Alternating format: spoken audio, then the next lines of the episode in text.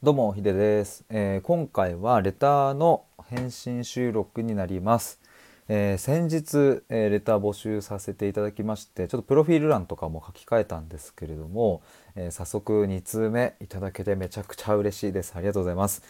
今回の内容的にはですね僕がまだ、えー、とスタイフとかでは話したことがなかった、えー、と会社員時代の、えー人材業界での話とかを、えーメインで、えーすることになりますので、えーぜひ、えー、と最後まで聞いていただけると嬉しいです。えー改めましてこのチャンネルでは対話と考えることを大事にしている僕が日々疑問に思ったことや言葉の背景についてさまざまな角度から探求深掘りしていく配信をしています。ということで、えー早速本題に入りたいと思うんですが、まあ、今回いただいたレターをですね最初にちょっと読み上げたいと思います。えーヒデさんこんにちは、えー先日キラリンさんとのコラボライブでヒデさんが人材紹介会社に勤めていたとお聞きしました。私は就活時代に進路に悩み先輩に聞いても大手の会社の話しか出てこず、えーかっこレールに乗っかったように見えて魅力的に思えませんでした。えー私は小さい会社でやりがいを持てる進路が良かったのですが全く参考になりませんでした、えーですが人材会社の方にお世話になってうまく今の会社とマッチングできて感謝感謝の経験があります。そこでヒデさんから、えー人材会社でどんなことをされていたのかやりがいに感じたことなぜそういった進路にしたのかどういうクライアントを見てきたのか業界の課題はなど聞かせていただけたら嬉しいです。ずうずしくレター出してすましまってすみません。全くそんなことありません、えーよろしくお願いします。ということでありがとうございます。ということで、えー、と最後のところの文章にですね、えー質問で言うと、えー人材会社でどんなことしていたのかやりがいに感じたこととかっていうことでいくつか挙げていただいているので、えーそこに、えー一つ一つお答えできたらいいかなというふうに思っております。で、えっと、ちょっと最初になんですけれども僕はあの人材紹介ではなくってですね人材派遣の会社に勤めておりました。でまあここえそんな違わないでしょうっていう風な印象を持たれる方もいるかもしれませんがこれがですね同じ人材でもかなり違う本当にかなり違うので、まあ、でも、あのまあ、お互いのその紹介ビジのビジネスや派遣のビジネス、まあ、お互いにお互いのことはまあ知っているし、えーどういう感じかはまあ分かっているけども、まあ、そこそれ自体はかなり違うなっていうところがあるので、えーっともしよかったらですね僕あの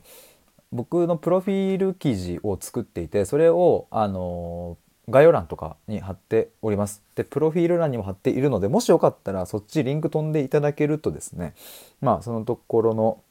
話とかも書いているので、えー、と見ていただければ嬉しいなと思いますがそんな感じですという前提のもと,、えー、と質問に答えていきたいと思います。でまず1つ目ですね、えー人材会社でどんなことをされていたのかという話なんですが、えー結論ですね。僕は営業のポジションでした。新卒で入ってでもう最初から、えー、と飛び込み営業とかを、まあ、新規メインでですねしていました。研修という研修はですね4月の2週間ぐらいだけあって、えーだからちょうど今の時期ですね。ちょうど今の時期に、えーと研修が終わり、えー4月の3週目からですねもう飛び込み営業が始まるみたいな、感じでしたね。で初回に初回の営業でえー、と行く前にですね先輩はじゃあちょっと名刺の渡し方だけちょっとちょっとさらっとやろっかみたいな感じで、えー、と僕の新卒5人、えー、とぼ僕の部署には5人いたんですけど、まあ、そこで呼ばれて、えー名刺交換のなんか練習というかっていうのをなんか15分ぐらいパッてやって「よしじゃあ行ってこよう」みたいな感じで「ええマジっすか?」みたいな、えーノリで行ったっていうのが最初でしたもう本当に緊張しましたがなんかそんなのもいい思い出だなと思います。でえっ、とまあそういう新規の飛び込みっていうのがメインでしたがえっ、とその法人に対してはですね、えー人材足りてますかとかうんと例えば3ヶ月後ぐらいにこうすぐに派遣できるように、うん、なんか準備しときましょうかっていう話だったりとか、まあ、そういうニーズをこうタイミングよくキャッチするために、まあ、足しげくこう通うとかメールをするとかテレアポを取るとかそういうことを、うん、やっておりました。でもう一つやっていたこととしては、え実際に働く派遣スタッフさんと、うん、定期的な面談実際に会って面談でお話ししたり、えメールをしたり電話をしたり、えそういうことをしておりました。ま、イメージで言うイメージで言うとというかこの1営業担当につき、うんまあ、新卒だと数十人ぐらいですかね派遣スタッフを担当するんですが、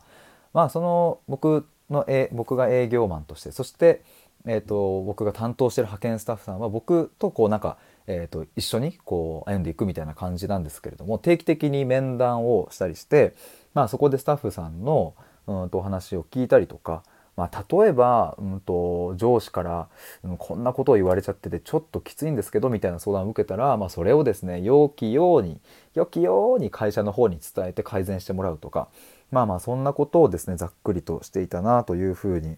思います。で、えー、と2つ目の質問にやりがいに感じたことっていう何ですかっていうのがあるんですけどもこれがですね今の話にちょっとつながるんですが、えー、と僕がやりがいに感じていたのはこのやっぱスタッフさんとのやり取りとかだったなというふうに思います。まあ、というのもですね、えーとまあ、担当しているスタッフさんたち基本的には女性で、えーと、ご年齢だと30代から40代50代あたりが、ま、ボリュームゾーンなんですけれども、まあ、若い方だと例えばまだ、えー、結婚もされてなくてお子さんもいないみたいな、うん、方だと、うん、もっとスキルアップをしてでうんと5年後10年後にはこういう会社に行きたいんだみたいな夢を持っている方もいましたしうんともうすでに4 5 0代の方はですねお子さんが2人3人いてで、えーとまあ、旦那さんもいてそれでこうなんかねあの家の中では子育てに奮闘してでもやっぱ自分のお仕事も頑張りたいっていう人だったり、まあ、いろんな方がいたんですけども、まあ、僕がうんとやっぱそこで、えー、何を考えていたかというとやっぱりこう目の前のうん人が、うん、目の前の人にとって何が幸せなんだろうかとかどういうふうに考えていくことがこの人にとって一番ベストなんだろうかみたいなことを想像しながら、えーと、面談とか電話とかをしていました。だからまあ時々ですねなんかもう本当に仕事辞めたいみたいな相談も時々でもないかな。結構ありましたし、まあ、それは会社のこれこれこういう人間関係が嫌でとかこの上司のこの言い方がすごく嫌でみたいなことだったりもありますしもっと言うと仕事以外の、家族との関係性やうんとそうですねおじいちゃんおばあちゃんがちょっと体調がとかっていうことがあったりとか、あ、そういううんとすごくパーソナルなところまでお話ししていて、えーと、すごく踏み込んだ、うん、会話をしていたので僕としてはそういうのがすごくやりがいだったなというふうに思います。まあ、やっぱり、うん、タイミングタイミングでうんと僕に対してですねそのスタッフさんが「いや本当に営業担当ついてもらってよかったです」とかあの他の人にも話せてなかったことを言えてよかったっていうこととか僕ねすごく印象的だったのはですねその面談をしてる時に、まあ、すごくその家庭的に辛いことがあった50代ぐらいの女性ですかね僕と話してる中でバーって涙を流されてなんか僕も一緒にもらい泣きをこううわみたいなするみたいなこともあったりしたんですがなんかやっぱりああいう瞬間に僕はすごく、うん、やりがいを感じていたなというふうに思います。なんかね心が通った感じがするというか、